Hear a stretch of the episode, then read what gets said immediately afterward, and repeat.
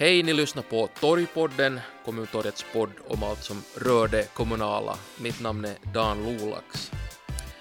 Den ryska invasionen i Ukraina har, förutom död, förstörelse och en humanitär katastrof, lett till att miljontals ukrainare tvingats fly sitt hemland. Den senaste uppskattningen nu på måndag är att två komma sju miljoner människor är på flykt undan kriget och har lämnat Ukraina. De allra flesta flyr till Ukrainas grannländer, till exempel Polen har tagit emot det största antalet flyktingar, kring en komma fem miljoner.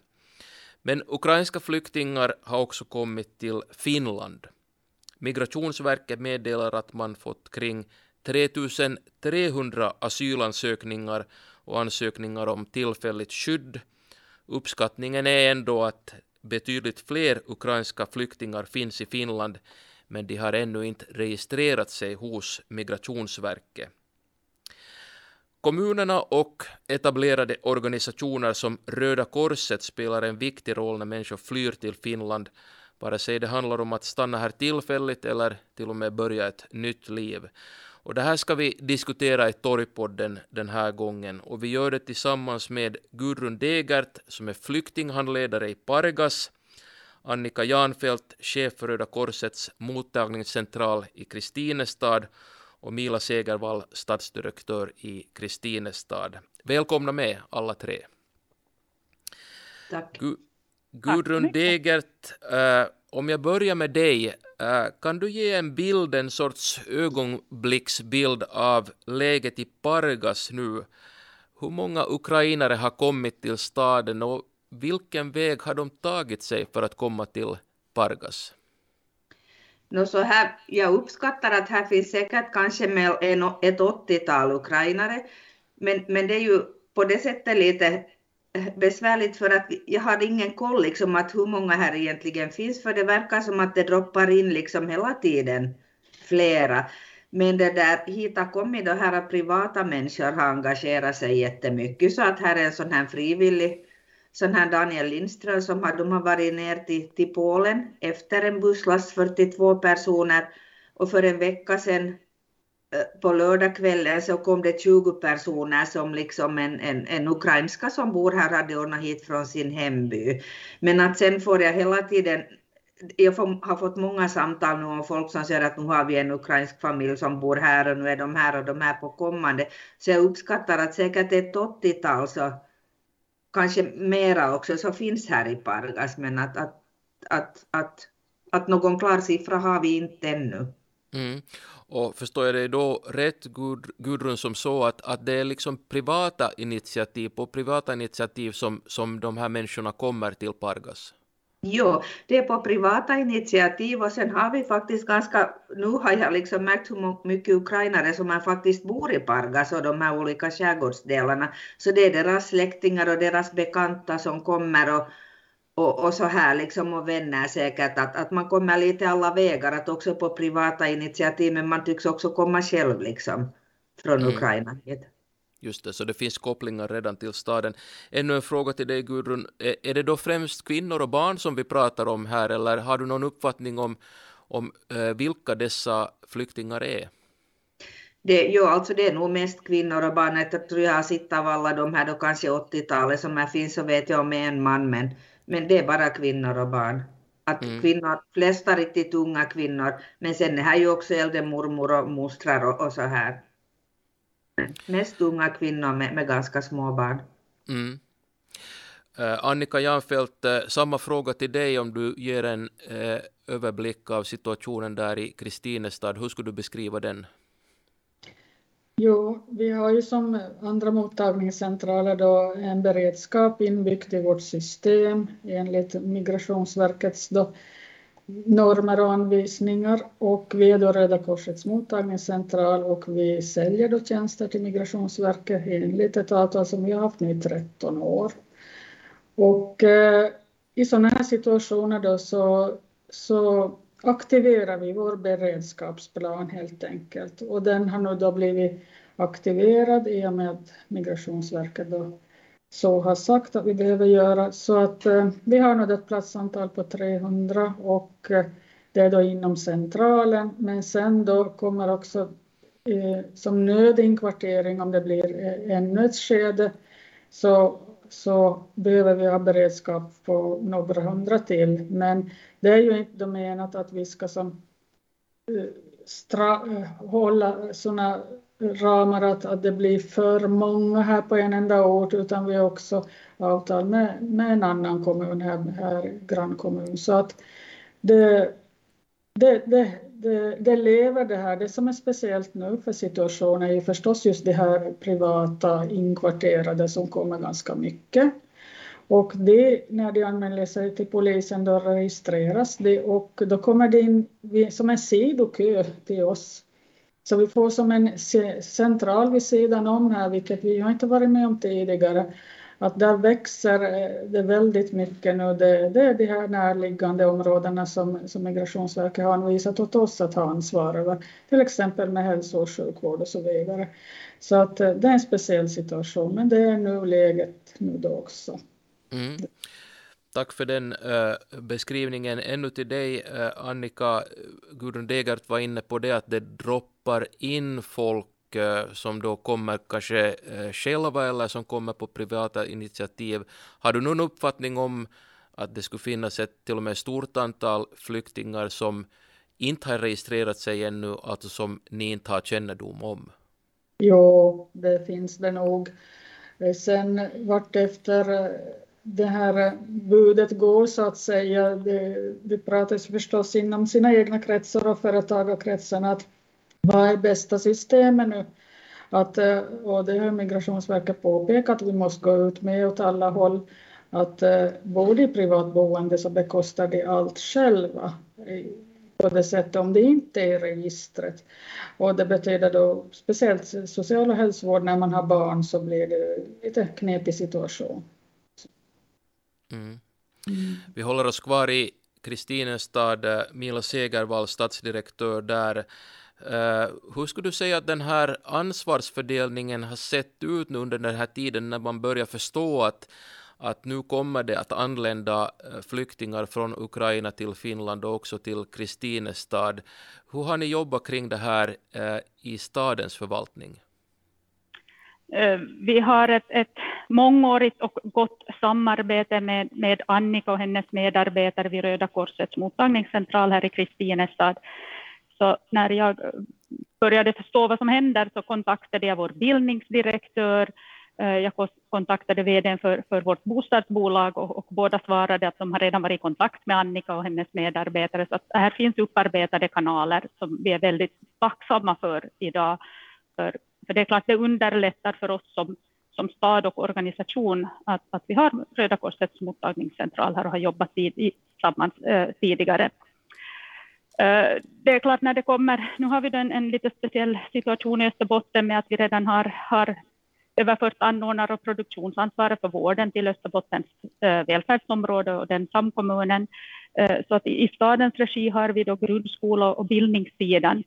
Eh, och där, där håller vi på och tittar på saker, vi, lite beroende på hur många barn som kommer. Vi ska förstås erbjuda dem grundskoleutbildning eh, och också i, i mån av möjlighet dagis. Eh, och där kommer, jag har förstått att Kommunförbundet diskuterar med, med ministerierna om, om den där ekonomiska frågan där kring det. För att kommunerna får idag eh, ersättning för grundutbildningen men inte för småbarnspedagogiken. Eh, men det är klart att vi gör vad vi kan för att, att få, få det också att fungera. För jag är av den åsikten, det är bättre om barnen är i någon verksamhet och träffar andra barn och, och, och får utvecklas på det viset. Sen håller vi på förstås och tittar. Vi, har, vi har, hade ett möte med, med Annika Janfelt och hennes eh, medarbetare. Eh, jag och vår fullmäktige ordförande för, för någon vecka sedan började väl redan bli. Och vi frågade hur kan vi hjälpa till.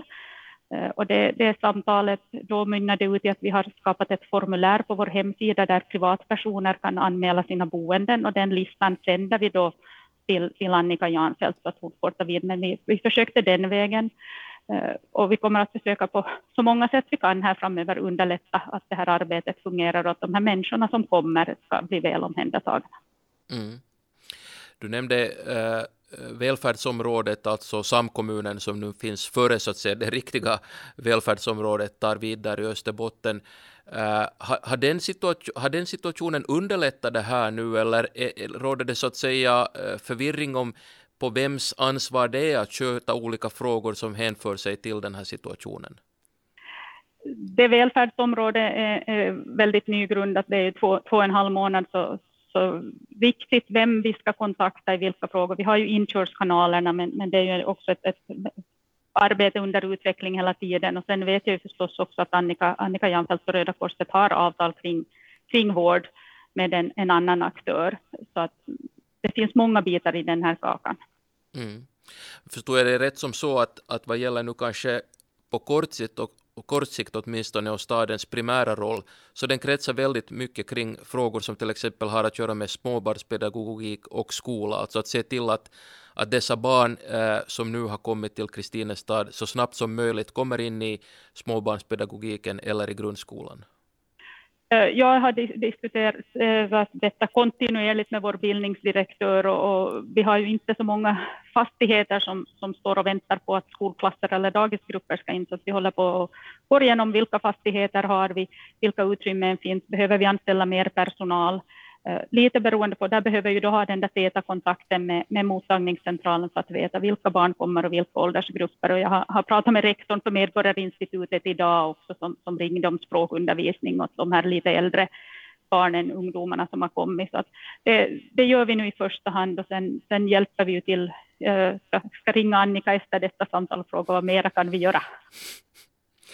Okej, låter som äh, viljan att hjälpa och, och gå vidare finns där åtminstone. Gudrun Degert, jag undrar också lite samma sak vad gäller Pargas stad. För jag tänker mig att här finns nu utmaningar kanske på lång sikt och sen också på kortare sikt. Om vi tar de här på kort sikt först. Först, hur ser du, vilka är de här frågorna som måste få svara och utmaningarna som måste lösas för stadens del? Jo, no, alltså vi har, vi har ganska mycket utmaningar nu och frågor. Vi håller också på, staden håller på här, och vi har kontinuerliga möten och funderar just att hur bäst för att ska vi ordna skolan. För det första har vi en utmaning att få reda på vem alla som här är, och det har vi försökt staden. Här finns en sån frivillig som har översatt till ukrainska, så här info som finns på stadens sida. Att man ska kontakta alla då som har skolbarn, ska kontakta en sekreterare på bildningssidan och sen kontakta mig. Liksom. Där fick också mitt info så att jag, skulle, jag försöker samla ihop en lista både för hälsovården och för skolan på vilka barn här finns och i vilka åldrar. Och, det där, och hälsovård är ganska utmanande för oss. Vi har nu ukrainare som finns i olika kommundelar, bland annat Korpus som är bakom två färjor. Och vi har den här närmaste mottagningscentralen i Pansio, alltså i Åbo. Och, det där, och vi har ännu hälsovården i kommunen. Och jag har varit i kontakt just med, med, med, med Pansio här på måndagen för att liksom göra klart att, för jag jobbade redan tjugohundrafemton och då, då när det kom den här stora flyktingströmmen, men då hade vi liksom Röda Korsets mottagningscentral här, så det var liksom lättare när den fanns, men nu finns den inte. Så, att det där, så då, då, då går det liksom att akutvård måste vi ge på kommunen och skolhälsovård åt skolbarn, men allt annat ska skötas liksom via den här mottagningscentralen i Pansio som är då två timmars väg kanske för folk att ta sig. Och då sa jag, men hur... Så att då fick jag ett telefonnummer, så för varje sjukdom eller något som vi vill köta så måste vi ringa dit först och komma överens att får vi köta det här. Det gäller också tandvården och det där, och då på de grunderna får vi liksom sen då skicka räkningen dit. Så säger jag, men hur ska vi göra med receptmediciner, för att de här personerna kommer ju inte att få socialskyddssignum och inte heller F P A-förmåner. Så sa de, ja, de har avtal med två apotek i Åbo, så säger jag, men vet ni att det är ganska svårt att ta sig efter någon mediciner till Åbo, att, att, det, att, det kan, att vi kan inte ha det att fungera så. Så sa de, no, då kan man ringa liksom sen då, så kan de skicka betalningsförbindelse till, till, till Korpo aptek eller Nagu aptek eller Pargas aptek. Men att det, det, är ganska liksom, det är ganska omständigt det här. Och sen det här så försöker jag ju få kontakt just med de här ukrainare och, och så att de ska veta att hur viktigt det är att anmäla sig först som asylsökande till, till utlänningspolisen. Då ska man ända till Reso och sen ska man via Pansio, den här förläggningen, och registrera sig där. Och jag fick just en bild, alltså där är fruktansvärda köer på utlänningspolisen, långa vägar ut på gatan. Så att de som har varit så har, det var någon på fredag som hade farit till klockan åtta på morgonen, så kvart över fem var då liksom färdiga. Att det, att det är nog... Jag tror att vi har ett jättestort mörkerantal nu liksom med ukrainare som inte ännu är registrerade någonstans. Att, att det där. Så det finns nog utmaningar, men, men å andra sidan vi är ju en liten stad och vi är flexibla och vi har liksom bra samar- sektorövergripande samarbete. Så, så nu får vi det löst, men det är, liksom, det, det är ganska mycket utmaningar just nu känns det som. Och att man inte riktigt har, har koll, ska vi säga som så. Du var inne på det, Gudrun, att tidigare så fanns det just ett, en flyktingmottagning i Nagu. Den lades sen ner och det fanns planer att öppna en ny, vill jag minnas, i Pargas också, men de planerna blev det ingenting av. Är det just en sån typ av infrastruktur eller organisation som ni borde ha kvar inom staden för att kunna lösa det här på lite smidigare sätt? Jo, no det här var liksom inte stadens utan det var statens. Ja. Det var just det här att, att Migrationsverket, de har en option här också. Jag vet att Röda Korset har fått en, en förfrågan, liksom att fastighetschefen i stan har också utrett att vad har vi för fastigheter som skulle kunna ställas till förfogande. Men det har inte ännu liksom behövas. Men jag tror att i så fall skulle det kunna underlättas, för jag vet att då kunde hälsovården skötas via den här hälsovården som jobbar på mottagningscentralen i Nagu, att nu är det, så, det är avstånd och det är liksom språk och, och det, det är så att, att, att det skulle underlätta om vi skulle få en sån, men, men man måste ju bara fixa det. Jag brukar tänka att värst har ju de här ukrainarna, att inte, inte där vi får nu bara försöka ordna, ordna så gott vi kan. När jag blir riktigt stressad så tänker jag så. Och på tal om det, Annika Janfelt, du som har erfarenhet av just flyktingmottagning, att tvingas fly ett krig är ju förstås en väldigt traumatisk upplevelse. Hurdan tillvaro är det som de här flyktingarna nu behöver, och vad måste kanske då social- och hälsovården och andra sektorer vara beredda att, att stödja med? Ja, en trygg tillvaro, det är ju A och O förstås, och det, det är de skillnaden sedan tjugo femton att vi kommer ur en färsk kris, som man nu säger på det sättet. Det kommer så direkt ur kriget och det har de här fasansfulla upplevelserna, så det är ännu i chockfasen egentligen när det kommer, och det här är annorlunda än det som kom tjugo femton. De hade kunnat bearbeta det lite, för det tog ganska lång tid innan de kom hit, så att det, det är nog en stor skillnad. Sen att de inte har någon män med sig, som ju nog en stadga i tillvaron förstås i alla familjer som som har en man, och, och det, det, det kommer de med sin mormor och barnbarn och, och dotter. Det har vi ett antal familjer som har gjort det. Så kommer de som ensamstående mödrar då och har sin man hemma i kriget då. Och det där är ju en re, mycket svår smärta förstås att komma hit då. Så att vi försöker ju förstås bara med inkvartering ge en trygghet att det är nära varann. Ingen lämnas ensam någonstans i något boende fastän det är nära finländare, så det räcker inte, utan nu behöver de varandras stöd också. De, de, de lever ju mitt i kriget fastän de är här också. De har ju direkt kontakt hela tiden och försöker ha kontakt till, till sina nära och kära i Ukraina som är kvar. Så social- och hälsovården förstås, akuta åtgärder, det, det behöver vi ju ha hjälp med hela tiden förstås som det blir också. Men att sån här ongoing social- och hälsovård erbjuder vi ju själva och producerar själva med, med avtal via andra aktörer som, som Mila redan sa. Så det är då inte inom välfärdsområdet, i och med att Migrationsverket nu menar att det här ska pågå ett år, att, att det är registrerade som under mottagningscentralen. Men det där ändras ju också, det pågår diskussioner i ministerien och så, det där vet vi inte. Men i alla fall en längre tid ska det nog ligga under oss så att säga med det här sociala hälsovården.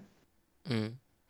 Mila Segervall, Annika var inne på det att, att den här situationen lever förstås väldigt mycket ännu för dessa människor som flyr. De kommer direkt ut ur ett krig Många av dem har lämnat släkt och vänner, familjemedlemmar kvar i krigets Ukraina. Hur ser du som statsdirektör på den här situationen, dess känslighet och, och era, er förmåga att liksom möta dessa människor på, på rätt sätt? Till exempel då inom bildningen. Ja, det är ju fruktansvärt svårt för oss att, att riktigt förstå vad de här människorna går igenom. För jag har, har själv aldrig flytt ett krig, så att, att jag har, har svårt att ta till mig exakt vad som går, i, går igenom, vad de går igenom. Uh, Men det, det är klart, vi, vi gör vad vi, vad vi kan, och vi har ett, ett fantastiskt nätverk av frivilliga här i, här i Kristinestad som har ställt upp, och man har skänkt kläder och, och leksaker och, och möbler och så vidare. Eh, våra lågstadieskolor hade en, en, en skiddag i, i förra veckan, och, och dit bjöds också de här ukrainska barnen med. Så att de fick, fick ta del av, av skidåkning, och vad jag förstår så ska de också få, få skidundervisning den här veckan. Som ett sätt att försöka visa att det finns en normal vardag också. Uh, igår kväll så ordnades en, en konsert i en av kyrkorna till förmån för, för Röda Korset. Och, och där fanns också ukrainare med och barn med. Så att, att man försöker också den vägen visa att vi finns här, vi stödjer, vi gör, gör vad vi kan. Eh, lite sådana olika delar, och jag ska ha, ha diskussioner med, med bildningssidan om hur vi ska, ska göra det. Vi har en, lyckligtvis en, en som kan både ukrainska och ryska anställd vid en av grundskolorna, så att, att henne kommer vi, finns det beredskap i att, att använda just för att, att vara i kontakt med de här barnen. Vi kommer att vid behov av byta hennes arbetsuppgifter så hon får träffa de ukrainska barnen, eftersom hon pratar både ryska och ukrainska. Så att, att det är lite olika, olika delar som görs. Mm. Gudrun Degert, du var redan inne på den situationen som var tjugohundrafemton, då också ett stort antal flyktingar kom till Finland. Hur skulle du jämföra den situationen med den som vi nu har? Men jag tycker att nu så är hjälpviljan liksom ännu större, att den är fruktansvärt stor i det där sam- och jag, jag antar att det, att det här kommer ju närmare på alla sätt och vis på något sätt, och sen kanske många tänker att det skulle lika bra kunna vara vi eller månne vi, vi är nästa här i Finland eller något sånt här. Så att hjälpviljan är jättestor, och vi har också försökt här en massa med frivilliga, det har varit parkträffar och, och gratis loppis och Och jag tänkte just med det här trygg, trygg skola, så det har vi funderat så här att, att när vi får ju kvotflyktingar också varje år, så vi har färdigt sådana här jätteaktiva frivilliga, många från Röda Korset som har läxklubbar för barnen i skolan och också läser språk med vuxna, att vi skulle försöka få extra vuxna till skolan, till de klasserna respektive klasserna som, som de här barnen kommer in i, bara för att det skulle vara en trygg vuxen och sen kanske lite avlasta lärarna också. Och det här så har vi tänkt, och sen tänkte jag nu att tack och lov att, att, att sådana som jag så ska satsa så mycket på samarbete med tredje sektorn, för utan dem så skulle vi ju vara helt lost. Att de är liksom nog så viktiga, man måste hela tiden berömma och komma ihåg och uppmuntra och, och samarbeta, alltså, för de är nog verkligen viktiga att, att, det där, att det lönar sig och satsa på det. Hjälpviljan är stor alltså också bland privatpersoner som vi har varit inne på. Men om jag fortsätter med dig, Gudrun, det är ju förstås äh, jättebra att människor vill hjälpa. Men skapar det också utmaningar, det här att koordinera all hjälp och så vidare? Hur ser det ut i, i, i Pargas? Alltså det, det skapar nog utmaningar, ja. Det gör det, och sen är det... Sen det där, ja, men ja, det skapar utmaningar, för folk vill liksom kanske hjälpa för mycket och det samlas en massa saker, och, och det måste vara liksom någon som koordinerar att vad är det på riktigt som behövs och, och så här, så, så det gör det ju nog. Sen tänkte jag också att det är ju också utmaningar med det här, folk kanske tycker att ja, nu tar vi en familj till oss och bo, men sen nu, nu börjar man att fundera hur länge månne det räcker och sånt här, och jag säger att jag kan, det kan ingen människa veta, ja men var ska de bo sen, och ja, det är mycket sånt här liksom som kommer upp som man, som, som man får lösa att, att det där. Så nu är det ju utmaningar också med, med jättestor hjälpvilja, men ändå mest positivt att man måste bara få det koordinerat sen rätt på något sätt.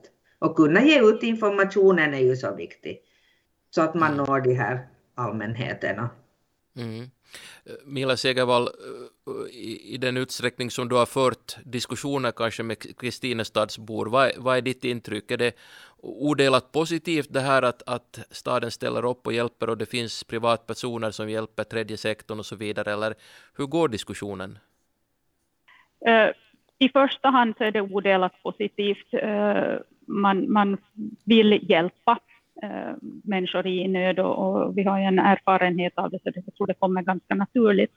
Jag har till och med haft ett par företagare som har hört av sig till mig och frågat vad är det för folk som kommer, finns det någon med den här och den här och den här kompetensen, för att vi har en arbetskraftsbrist, och, och vi har, har under lång tid också haft säsongsarbetare från Ukraina här, vi har också sådana några året tills vidare anställda, men, men några företagare har hört av sig och frågat efter kompetensen, och man ser det också som en möj- möjlighet. Jag börjar höra lite debatten kring eh, att vi gör skillnad på folk och folk eh, på det allmänna planet, inte nedbrutet på Kristinestadsnivå, men på det allmänna planet. Nu, nu öppnas den här snabbfilen för ukrainarna, varför gjorde vi inte det med syrierna till exempel?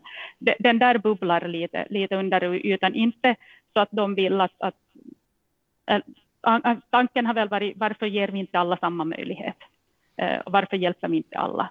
Så, så den där bubblar lite under ytan, men än så länge så upplever jag att, att de invånare jag pratar med och de företagare jag pratar med så är, är väldigt villiga att hjälpa. Vi har ju också en, en hel del företag och företagare här som, som har varit, skramlat ihop pengar för att, att finansiera transport därifrån från Polen. Det kom, har kommit några bussar den vägen, så att man vill, vill hjälpa till, och, och nu vill man anställa dem som nästa steg. Mm. Eftersom du tog upp det, och det har varit en diskussion, ser man på sociala medier och på annat håll också, det här med att, att är det skillnad på flykting och flykting. Gudrun Degert, du som har varit med länge också, var med senast tjugo femton när det kom då ett stort antal äh, flyktingar från Mellanöstern. U- upplever du en sån diskussion också att, att här undgör sig äh, kanske en del människor över att man gör skillnad på människor, eller hur ser du själv på situationen? Ja, alltså jag, jo, jag har läst lite på media så här, det föregår en sån diskussion. Jag har själv bara tänkt tanken att det är ju nog faktiskt så, för jag vet att när jag till exempel ska ha, försöka få bostäder åt någon från Syrien eller någon från Kongo, så är det jättesvårt, men nu så överhopas vi av folk som gratis vill hyra ut sina bostäder, och, och det där att nu är det ju, nu är det ju skillnad, men att jag antar att jag har nu tänkt att det kanske är det att just de här ukrainarna, de känns på något vis tryggande, för de har lite samma kultur som vi, och de är lite från samma kontinent, och de har kanske samma religion, att, att folk är inte på det viset, man är ju ofta rädda för det, rädd för det som man inte riktigt känner till, men, men nu har jag tänkt att nu är det faktiskt lite, lite, lite skillnad nog faktiskt, så är det nog det. Mm. Annika Janfelt, om vi fortsätter ännu på det här med folks äh, vilja att hjälpa, och kanske liksom äh, ännu om vi understryker vikten av att gå den här officiella vägen, alltså som sagt Migrationsverket bedömer att, att betydligt fler ukrainare är i Finland än vad de har kännedom om. Så varför är det just viktigt att man registrerar sig och att ni till exempel känner till varje flykting som finns inom ert område?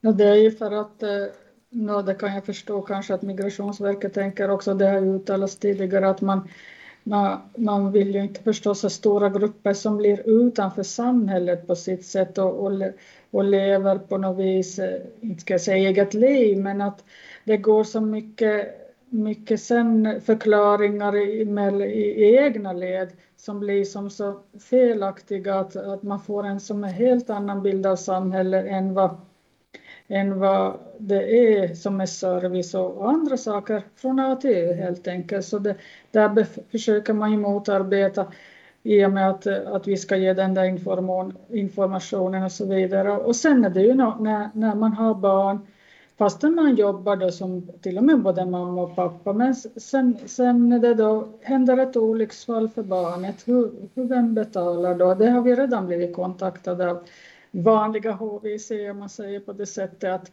att de kommer hit och vill ha sina recept förnyade och så vidare. Vem ska betala det och vem ska betala sådana här planerade besök? Sånt kan man inte ta emot. Akuta besök är ju en annan sak, men det här andra. Mm. Därför vill man att det ingår i det här registret, för att det är ju en trygghet för familjen. Mm. Om jag fortsätter med dig, du sa att ni har en kapacitet på ungefär trehundra platser om jag kommer ihåg rätt. Om vi går in på den här situationen och kanske funderar lite på lång sikt, vi var inne på det här kortsiktiga, men på lång sikt, en sån enkel fråga Annika, har ni kapacitet att ta emot flera och kanske utöka det här platsantalet? Ja, det, det gäller ju då inom nödinkvartering närmast. Och som det ju också var tjugo femton så rör upp folk på sig, och speciellt jag tror det blir ännu mer rörelse bland ukrainarna eftersom det, det är nog väldigt aktiva från början att vi ska jobba, att det är som A och O, att de kommer inte att bo länge i en flyktingförläggning utan de rör nog på sig, och, och det finns ju en arbetskraftsbrist här, här på orten och i nejden, så att vi kommer nog att sugas upp åtminstone i säsongsarbete, att det, det är nog en lite annan situation på det sättet. Mm. Och är det så att eh, vid sidan av de som nu flyr från Ukraina så fortsätter ju förstås folk att komma från andra länder som också är mm. i nöd. Hur, hur ser liksom den tillströmningen av människor ut? Den är ganska, den har varit lång tid stillsam och den har nog inte ökat direkt ännu heller. Så att vi får se att det är nog det här fenomenet fortfarande. Att det, det, som från Irak och andra länder, så det, det är väldigt lite egentligen som kommer till Finland. Mm. Gudrun Degert, ni i Pargas, precis som andra kommuner, har ju förstås jobbat nu med att lösa den mest akuta situationen och få folk inkvarterade och veta vem som är på orten och så vidare. Men har ni hunnit sätta er ner och tänka mera på lång sikt, och hur går tankarna i så fall? Ifall vi börjar med det, att, att hur ser liksom, eh, no, ni har inte en flyktingmottagning i Pargas, men, men finns det en tanke om att det kommer ännu mera människor till Pargas? No, jag, faktiskt så tror jag att det kommer att komma, ja. Och det här och, och, och vår långsiktigt, vi har ju ett mål att, att få barnen till skolan liksom, att det är ju nu en sån här, och sen, sen det där, bara vi lite landar så någon form av krishjälp behöver vi säkert ge, och vi har liksom inte sånt kunnande på orten, här finns en krisgrupp och jag är själv med i den, och vi ger ju så här psykologisk debriefing eller stödsamtal, men att, att det här är sådana trauman som vårt kunnande kanske inte riktigt räcker, så att vi kommer att ta hjälp av det här Åbo-krisen, där finns där, så de, de men de, de har ju också fullt upp där, så att de kommer inte så här bara snabbt ut och håller någonting. Sen tänk, jag tänkte bara på det här ju att ju ukrainarna vill jobba, och, och det är ju jättebra, men det ställer jätte, det, det, det, det är ganska krävande för kommunerna, för att då behöver de ju dagvård eftersom det är ensamstående mammor med barn, och just den här småbarnspedagogiken, att där upplever jag att i Pargas också så Så det är någon trend som har visat att barnantalet minskar, varpå man har stängt något dagis, nu skulle vi behöva all kapacitet, och det kostar ju. Och så här att, att, att, att det är ganska mycket frågor som måste lösas på något sätt. Men att långsiktiga planen är väl det att vi ska få koll på vilka alla här är, och, och kunna stödja och hjälpa dem så gott det går, antingen genom de här frivilliga stödpersonerna och tredje sektorn, och förstås vad, vad stan kan göra för de här. Och sen ja, och, och skolor och, och småbarnspedagogik och, och jobb förstås. Att, att, att, att nu behöver vi också arbetskraft, och vi vill ju gärna ha mera, mera, mera folk till skärgårdskommunerna. Så att, att i, på ett sätt så kan de ju vara, de blir säkert en tillgång. Mm. Fast det nu är lite så här sätemista som man säger. Och, och just det, om jag frågar dig Gudrun, alltså det är en exceptionell situation som har dykt upp väldigt snabbt, vilket betyder att man inte har kunnat liksom planera långsiktigt för den. Ser du att det också därför behövs ett sorts uh, statligt stöd för de här exceptionella omständigheterna på något sätt, vare sig om vi nu pratar he- rent ekonomiska stöd eller, eller resurser av det slaget? Jo, no det tycker jag absolut, därför att jag jobbar med de här kvotflyktingarna i vanliga fall, och där söker jag också de här statliga stöderna, och där får man ju ett visst stöd på den här integrationstiden per person, men det får man inte för de här ukrainarna, och sen omfattas det inte heller av F P A-förmåner, vilket gör det liksom ganska krångligt att då ska man leva på sin mottagningspeng, och det kanske gör det möjligt att du inte har råd att hyra någon bostad.